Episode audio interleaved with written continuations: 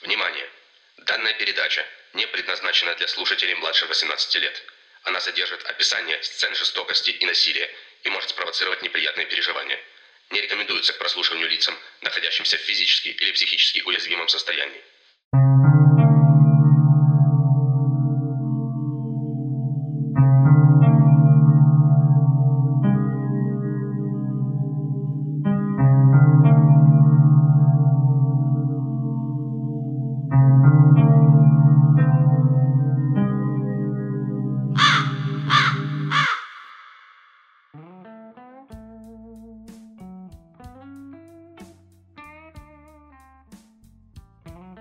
Здравствуйте, говорит Галка.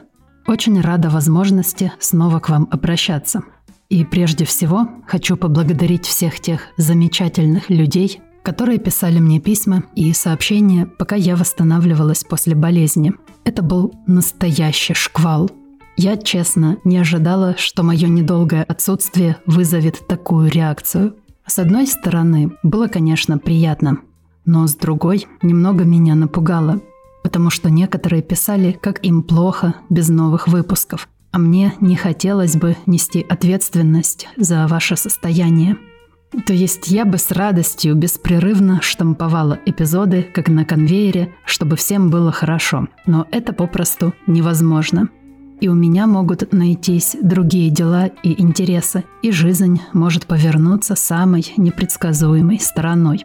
Поэтому прошу вас, относитесь к моей деятельности без фанатизма. Рекомендую поискать другие подкасты. Наверняка там тоже много интересного. Где бы вы ни слушали меня, там должен быть какой-то поиск по жанрам или категориям.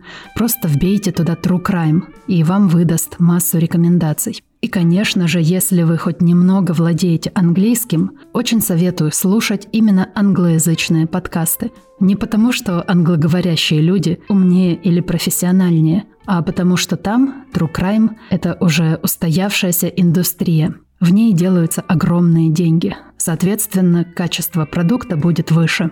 У нас же люди занимаются этим на голом энтузиазме и за многочасовой труд получают в лучшем случае ничего – в худшем – волны критики и негатива. Поэтому да, по возможности слушайте на английском, даже если поначалу будете улавливать только общий смысл. Со временем восприятие повысится, утончится, и вы будете понимать все больше. А в один прекрасный день обнаружите, что понимаете все на 100%. Поверьте мне, как птица, изучившая за свою жизнь пару-тройку языков.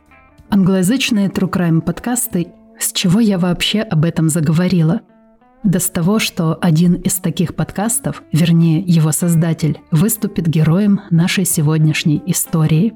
Точнее, сегодня будет только начало истории. В один выпуск ее просто не втиснуть. Сколько будет частей, не знаю. Как всегда, работаю на пределе возможностей, работаю в режиме реального времени и понятия не имею, куда это все приведет. Надеюсь уложиться в два выпуска. Посмотрим. Ну а теперь непосредственно о нашем герое. Его зовут Дэвид Риджин. Он живет в Канаде. Дэвид – кинорежиссер, но более знаменит как подкастер. Он выпускает подкасты «Someone Knows Something», «Кто-то что-то знает» и «The Next Call», «Следующий вызов». Ссылку выложу в описании этого выпуска. Итак, что же такого примечательного в работе Дэвида, что я решила выделить его из сотен других, не менее знаменитых true crime подкастеров? Ну, это очень глубокий вопрос. На него так просто не ответишь. Вернее, вы сами сможете на него ответить, когда прослушаете мой рассказ. Скажу просто, что Дэвид – легенда в мире трукрайма. И в каком-то смысле модель для подражания для десятков и сотен, а может быть и тысяч, таких как я. Он не просто рассказывает о преступлениях, как все мы. Он участвует в их раскрытии. Об одном таком деле я и расскажу. События будут происходить в американском штате Миссисипи, известном своим жарким и влажным субтропическим климатом. И это, мне показалось, как нельзя лучше подходит для данного и следующего выпусков, которые выйдут в середине и конце августа. Закроем таким образом это лето. Не знаю, как у вас, а у меня в памяти оно останется надолго. Хотя у вас тоже. После того, как вы услышите то, что я собираюсь сейчас рассказать расправляем крылья и отправляемся за океан. Вперед в Миссисипи!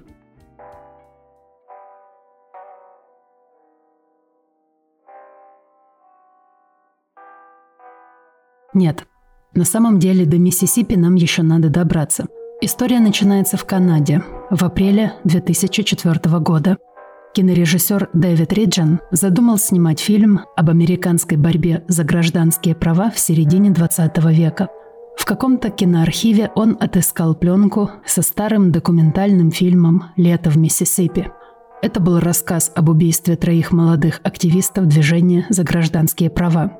Джеймс Чейни, Эндрю Гудман и Майкл Швеннер, двое белых и один чернокожий, работали над кампанией «Лето свободы».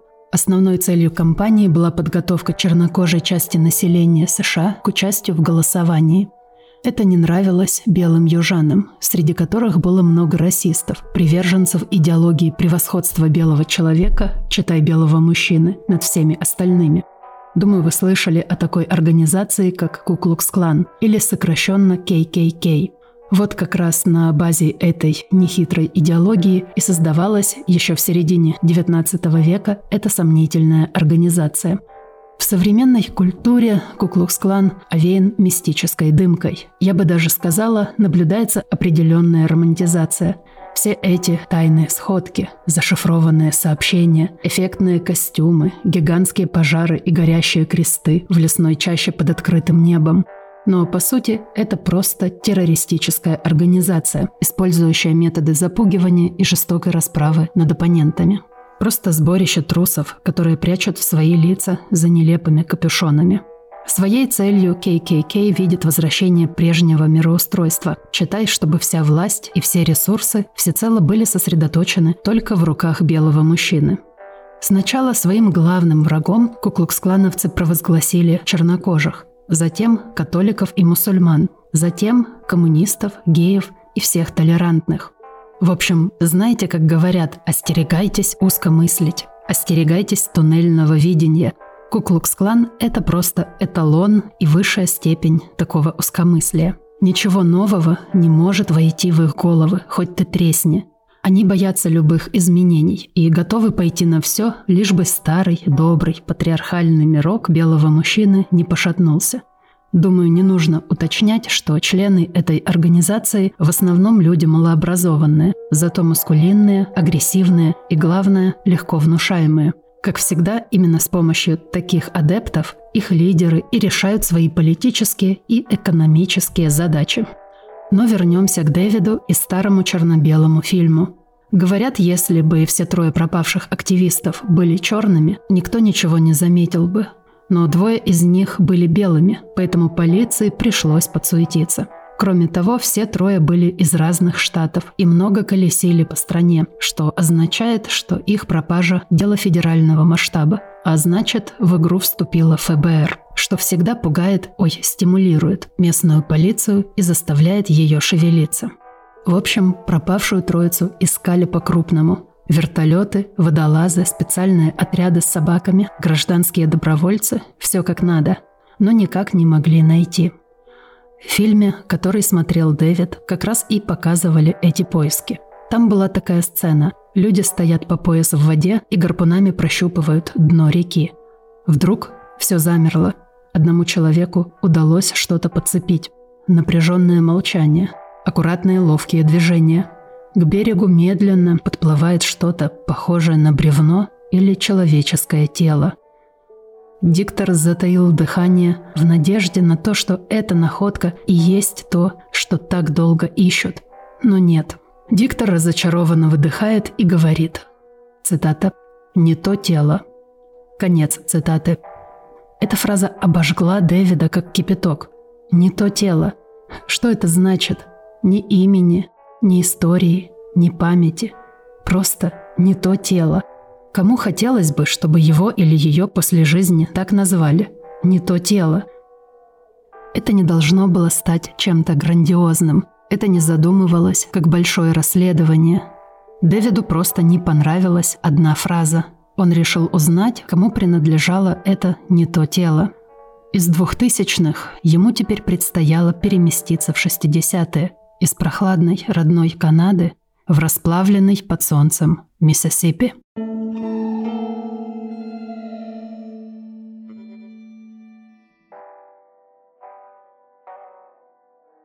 Канаде Дэвид нашел одного старого журналиста, который хорошо помнил убийство и поиск троих активистов летом 64-го.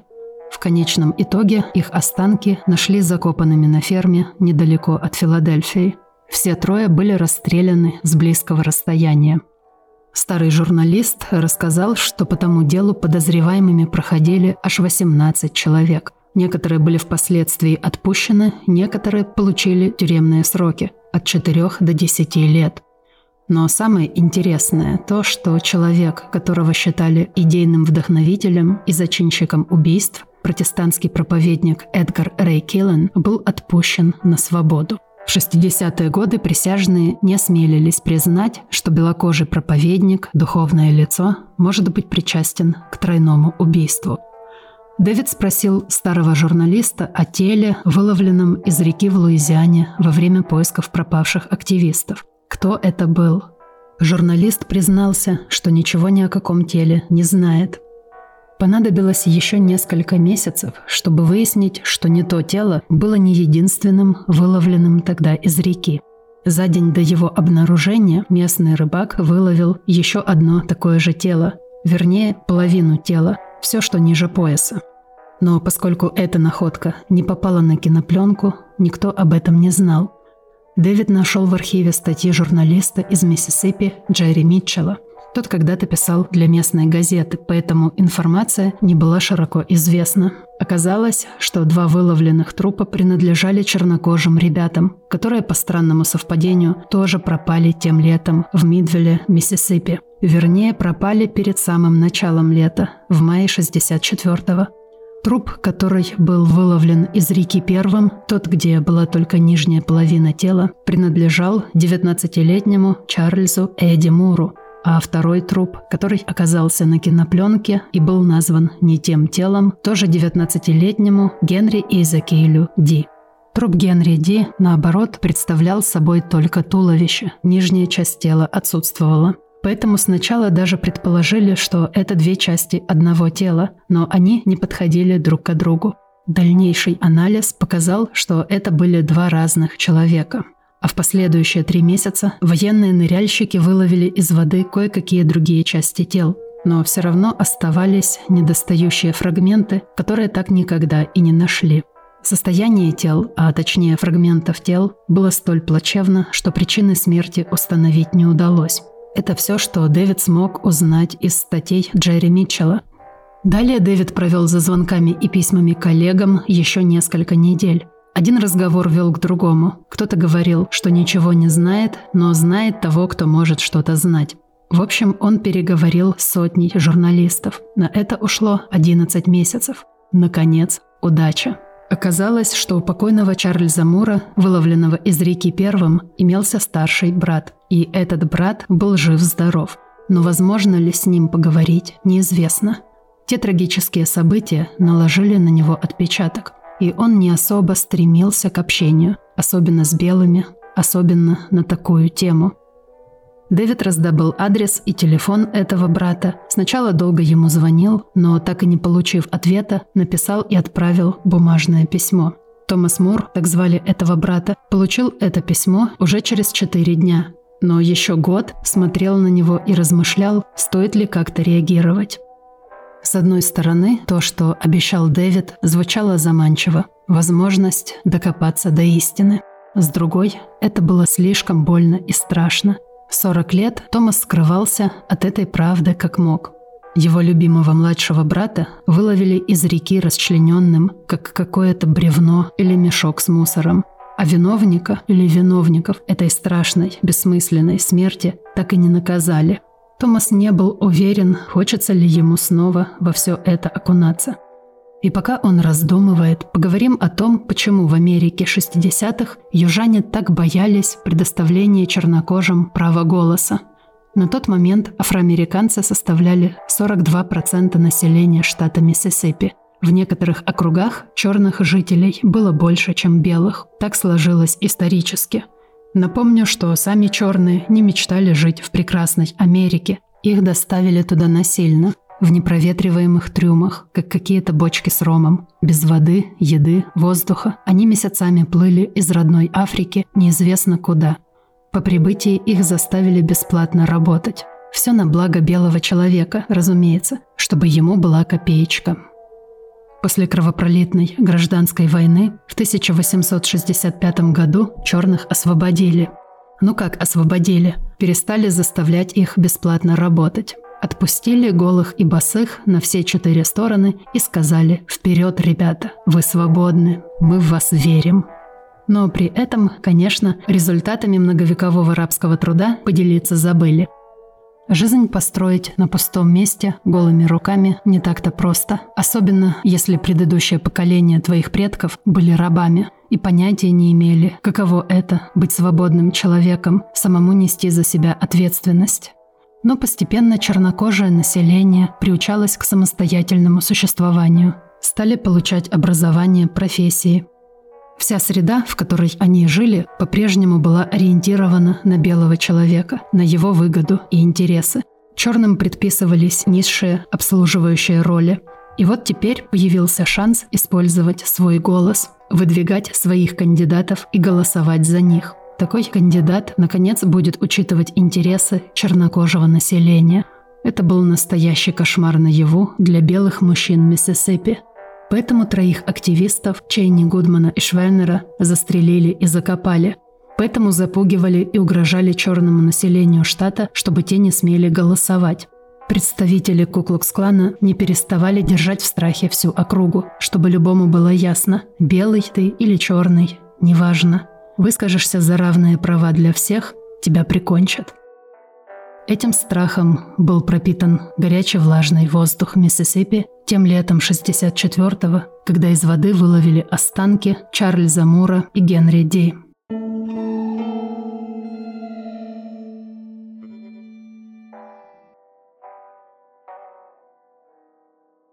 Томас все-таки решил дать шанс настырному режиссеру из Канады. Окей, пусть приезжает. Посмотрим, что он может сделать. А вдруг действительно такое внимание уже из-за границы поспособствует тому, что дело Мура Иди заново откроют? Да, я сказала «заново», потому что дело уже было когда-то открыто. С официальной формулировкой «за недостаточностью доказательств» его закрыли. К этому мы еще вернемся. А сейчас взволнованный Дэвид получил телефонный звонок из штата Колорадо. Звонил Томас Мур, брат выловленного из реки Чарльза Мура. Томас согласился встретиться. И здесь я не могу удержаться, чтобы не поделиться с вами особенностями отношений этих двоих, Дэвида и Томаса. Спустя годы они назовут друг друга братьями. Но тогда, в 2005-м, перед самой первой встречей, они знали, что не понравятся друг другу. Так и произошло. При знакомстве мужчины испытали сильнейшую неприязнь. Друг для друга они олицетворяли все то, что ненавидят. Действительно, трудно вообразить более контрастную пару. Дэвид – невротичный интеллектуал, пацифист, любитель котов и, как и все канадцы, тошнотворно вежливый. И Томас – бывший профессиональный военный, ветеран Вьетнама, грубый, исполненный горечи и злого юмора. Вместо слова «туалет» Томас настойчиво использует «сральник», а Дэвид отказывается обедать в местах, где не подают вегетарианские блюда. Дэвид показался Томасу хипстером и слабаком, а Томас Дэвиду неотесанным солдафоном.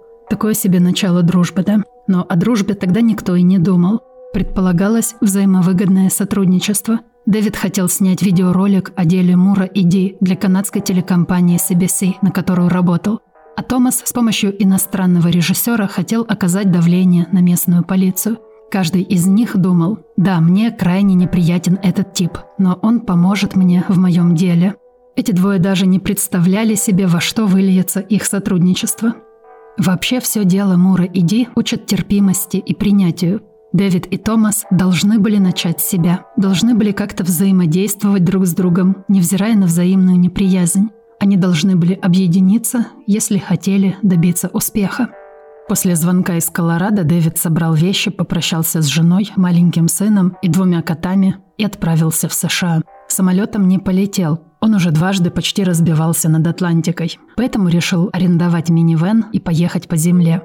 Дэвид тревожный, мнительный, и эти качества вроде бы должны ему мешать в профессиональной деятельности, но каким-то чудесным образом они только укрепляют его. Там, где уверенный в себе человек уже давно отступил бы, Дэвид с его страхами, сомнениями и даже паническими атаками почему-то продолжает двигаться вперед. То, что Томас принял за слабость, было на самом деле своего рода суперсилой. И эта суперсила в способности сопереживать.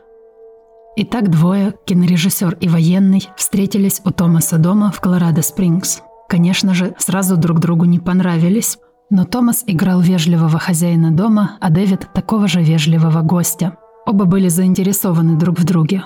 Дэвид хотел получить качественный материал, а Томас надеялся, что интерес канадцев сподвигнет американскую полицию пересмотреть дело. Томас принес с чердака огромный чемодан, набитый какими-то бумагами. Там было все, что ему удалось насобирать за 40 лет. Дэвид был потрясен. Столько информации, и при этом дело закрыто с формулировкой «за недостаточностью доказательств». Итак, как же развивались события на самом деле? Вот что Дэвид узнал из этих бумаг. Трагедия произошла 2 мая 1964 года. 19-летние Чарльз Мур и Генри Ди случайно встретились за пределами небольшого городка Мидвеля, Миссисипи. Чарльз возвращался домой из университета. Его отчислили за участие в апрельской акции протеста. А Генри собирался на фабрику, где работал, чтобы получить зарплату. Парни хорошо друг друга знали и решили вместе поискать кого-то, кто отвезет их в город. Они стали на обочине дороги. Мимо проехал знакомый, Джоли Роллингс. Он немного подвез ребят, но потом ему было в другую сторону, поэтому он высадил их у придорожной закусочной. Ребята снова стали ловить машину. По дороге проезжал член Куклукс-клана Джеймс Форд Сил. Он остановился и предложил подвести. Не зная, что обрекают себя на верную смерть, Чарльз и Генри сели в белую машину. Следом за ними ехала еще одна машина. В ней были товарищи Джеймса Сила по Куклукс-клану, Арчи Пратер, Клайд Сил, Кертис Дан и Чарльз Маркус Эдвардс. Машины отправились в национальный парк Хамачито. Я уже рассказывала в каком-то выпуске, что национальные парки в Америке – это на самом деле огромные дикие леса, а не парки в нашем понимании слова. Чарльза и Генри вытащили из машины, раздели, привязали к деревьям и стали избивать палками. Их долго пытали с целью выведать информацию, где черные прячут свое оружие. Куклукс-клановцам казалось тогда, что черные готовят против них войну и где-то в тайне собирают оружие. Чтобы прекратить пытки, кто-то из ребят назвал имя чернокожего проповедника Клайда Брикса. Чарльз Эдвардс уехал на одной из машин, чтобы проверить эту информацию. Окровавленных парней тем временем засунули в другую машину и повезли в Банкли на ферму Клайда Сила, на ферме был телефон, и Сил позвонил еще двоим куклукс-клановцам и пригласил их поучаствовать в издевательстве над пойманными ребятами. Он позвал своего сына Джека Сила и Эрнеста Паркера. Когда все собрались, на машинах пересекли мост через реку Миссисипи и оказались в Луизиане, на принадлежащей Паркеру территории. Там они вытащили покалеченных Чарльза Мура и Генри Ди из машины, привязали одного к старому двигателю, а другого к большому колесу, по очереди вывезли на середину реки и выбросили в воду. Скорее всего, на момент утопления ребята были еще живы. Это произошло 2 мая, а тела из реки выловили 11 и 12 июля. Поскольку среди локаций, в которых разворачивались кровавые события, был национальный парк, то есть федеральная территория, за дело взялось ФБР. У них был проплаченный информатор в рядах местных куклукс-клановцев – События, описанные выше, нам известны именно от него. Его звали Эрнест Гилберт, и он рассказал агенту ФБР Кларенсу Просперу о том, что произошло с чернокожими ребятами. В ноябре 64-го полиция совместно с ФБР арестовали Джеймса Сила и Чарльза Маркуса Эдвардса. Согласно отчету ФБР, Эдвардс признался в похищении и избиении, а Сил не отрицал вину, но сказал, что, цитата, «Я ни в чем не буду сознаваться. Это вы должны доказать». Конец цитаты. Если до этого момента расследование вроде бы худо-бедно дойдет, далее начинает происходить что-то мутное. Обоих задержанных выпускают на следующий же день под залог в 5000 долларов. В наше время с учетом инфляции это приблизительно 45 тысяч. Немалые деньги. И напрашивается вопрос, кто внес за них эту сумму. И почему было так важно, чтобы они вышли из тюрьмы. Кто-то боялся, что они начнут говорить. Дальше ничего не происходит, а в мае 66-го дело просто закрывают. У Дэвида отвисла челюсть. Как такое может быть? Подробный отчет ФБР о расследовании, показания информатора, арест и почти что признание от двоих убийц и такой ничтожный конец. Это был какой-то фарс, какая-то сцена из романов Кавки. Что произошло дальше? Почему виновных не наказали? Что стало с Джеймсом Силом и Чарльзом Маркусом Эдвардсом? Дэвид засыпал Томаса этими вопросами, но тот ничего не мог ответить. Вернее, он ответил, но такой ответ Дэвиду не понравился. «Это было всего лишь два мертвых негра», – сказал Томас. «Никому не было до них дела». Еще Томас сказал, что Эдвардс, кажется, умер, а след силы постепенно затерялся. Шутка ли, прошло 40 лет. Дэвид спросил, не хотел ли Томас все эти годы вернуться в Миссисипи. Томас ответил отрицательно. Только здесь, вдалеке от дома, он чувствовал себя в безопасности, а он был не из трусливых. Вот что Томас рассказал о себе и покойном брате. Их отец умер, когда Томасу было два с половиной, а Чарльзу один год. Мать, Дейзи, вырастила детей в одиночку. Она всю жизнь проработала кухаркой в доме белой женщины – но каким-то чудом смогла дать детям все необходимое для того, чтобы они выучились и вышли в самостоятельное плавание. Оба поступили в университет. Но активному и подвижному Томасу там было скучно. Из всей учебы ему нравилось только играть в футбол. При первой же возможности он записался в армию и очень быстро понял, что хочет остаться там навсегда. Высокая физическая активность, риск, железная дисциплина – все это пришлось ему по душе – Чарльз был совсем другой, интеллектуальный тип. Больше любил размышлять, чем действовать. Увлекался музыкой, литературой. Томас уверен, что если бы брата не убили, из него вышел бы кто-то выдающийся. Он был очень умный, говорит Томас. Умный и добрый, мухи никогда не обидел. Томас повел Дэвида в сарай, где снял со стены слегка поржавевший велосипед.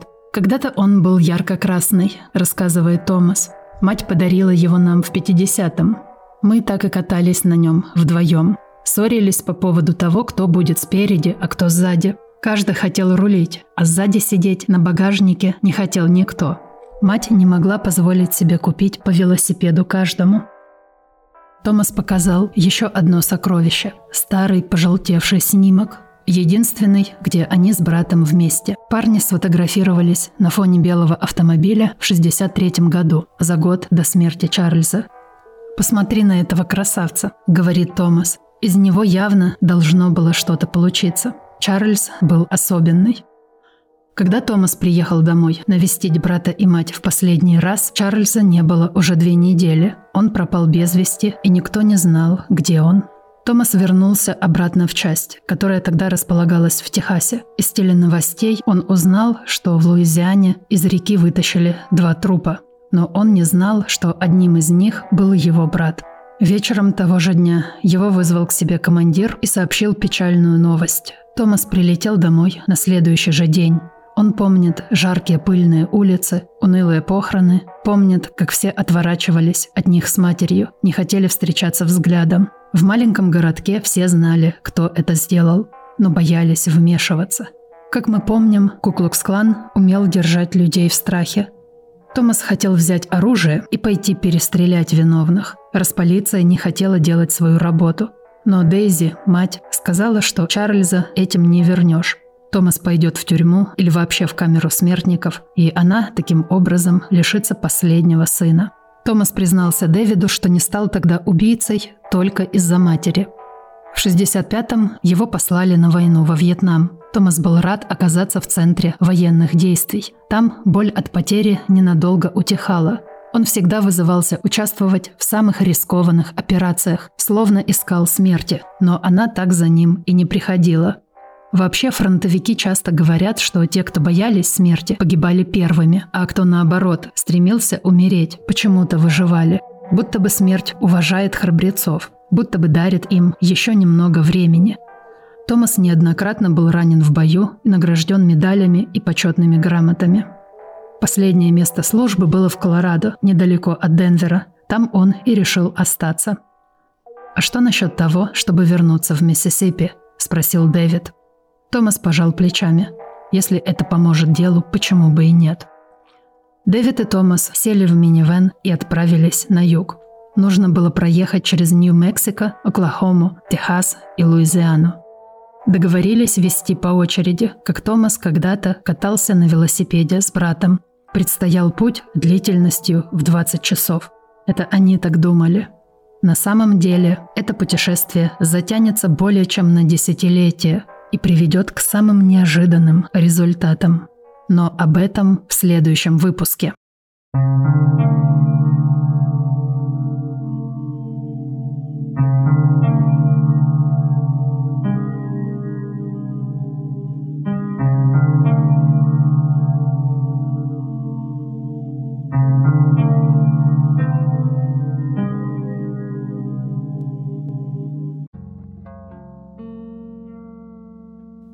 прослушали 46-й выпуск подкаста «Галкино гнездо». Спасибо, что составили мне компанию. Продолжение истории про Дэвида Риджина и Томаса Мура вы услышите в следующем, 47-м эпизоде. Еще раз благодарю за теплые сообщения, которыми вы меня засыпали от хвоста до крыльев, так что только клюв виден остался. Это мне очень помогло. Если вам нравится то, что я делаю, вы можете поддержать подкаст лайком, комментарием или рекомендацией друзьям. Также можно вступить на мой Patreon, где за небольшую плату вы получаете доступ к уже 15 эксклюзивным эпизодам. Только прошу вас, будьте благоразумны и не слушайте все выпуски за один день, как некоторые мне написали. Растягивайте удовольствие. Все-таки контент тяжелый, требует времени для усвоения – от всей души благодарю присоединившихся к моему Патреону за последнее время. Вот список этих замечательных людей Золотого фонда человечества. Виктор Найс, Наталья Соколова, Татьяна Путренко, Анна Савкина, Чаручи Тундервич. Надеюсь, я правильно прочитала. Давуд Карими, Гузель, Евгения Смирнова, Александра Кова, Ольга Бонд, Мария Ухова, Даша Попова, Настя Останина, Елена Орлова, Андрей Жданов, Наталья Белякова, Светлана, Риша, Асэм Эль, Дмитрий, Ульяна, Чиорио, Раф, Анастасия М, Алиса Хольнова или Хольнова, Анастасия, Алена Арзамасцева, Лейсан Василова, Ирина Тарабрина, Екатерина Тарасевич, Альбина Нуриахметова, К, Ирина Куперман, Светлана Лукьянова и Флейм Йоди. Еще несколько человек, пожелавших остаться анонимными – кстати, на Патреоне есть мессенджер, я всегда первая отправляю вам сообщения. И вы тоже можете мне писать, если, например, не хотите, чтобы я упоминала ваше имя в подкасте. Я и сама большая любительница анонимности, поэтому отлично понимаю такое желание. А еще я обожаю, когда в качестве аватаров на Патреоне вы размещаете фото своих питомцев. Это всегда очень радует. Правда, в таком случае вы рискуете нарваться на множество вопросов с моей стороны – я ощущаю настоящую компульсивную потребность узнать все о ваших хвостатых подопечных. Мне это по-настоящему интересно. Ну а если вам интересны фотоматериалы к делу, не забывайте заглядывать на мою страницу в Инстаграм или в группу в Телеграм. Кстати, мне очень нравится, когда в чате вы рекомендуете друг другу разные материалы по теме. Фильмы, книги, другие подкасты. Это бывает очень познавательно. А еще некоторые из вас сообщили, что когда начинают проявлять активность на моей странице в Инстаграм, например, оставлять комментарии, в друзья начинают проситься другие True Crime подкасты. Вот такая народная примета. Друзья и подруги, еще раз спасибо за ваше внимание и за симпатии в адрес того, что я делаю. Это украшает мое существование. Желаю вам того же, что и себе. Быть неуязвимыми для всех житейских невзгод – а теперь мне пора лететь, чтобы через 10 дней принести вам продолжение истории. Не забывайте дышать и вспоминать, что вы живые. Берегите себя и своих близких. Ваша Галка.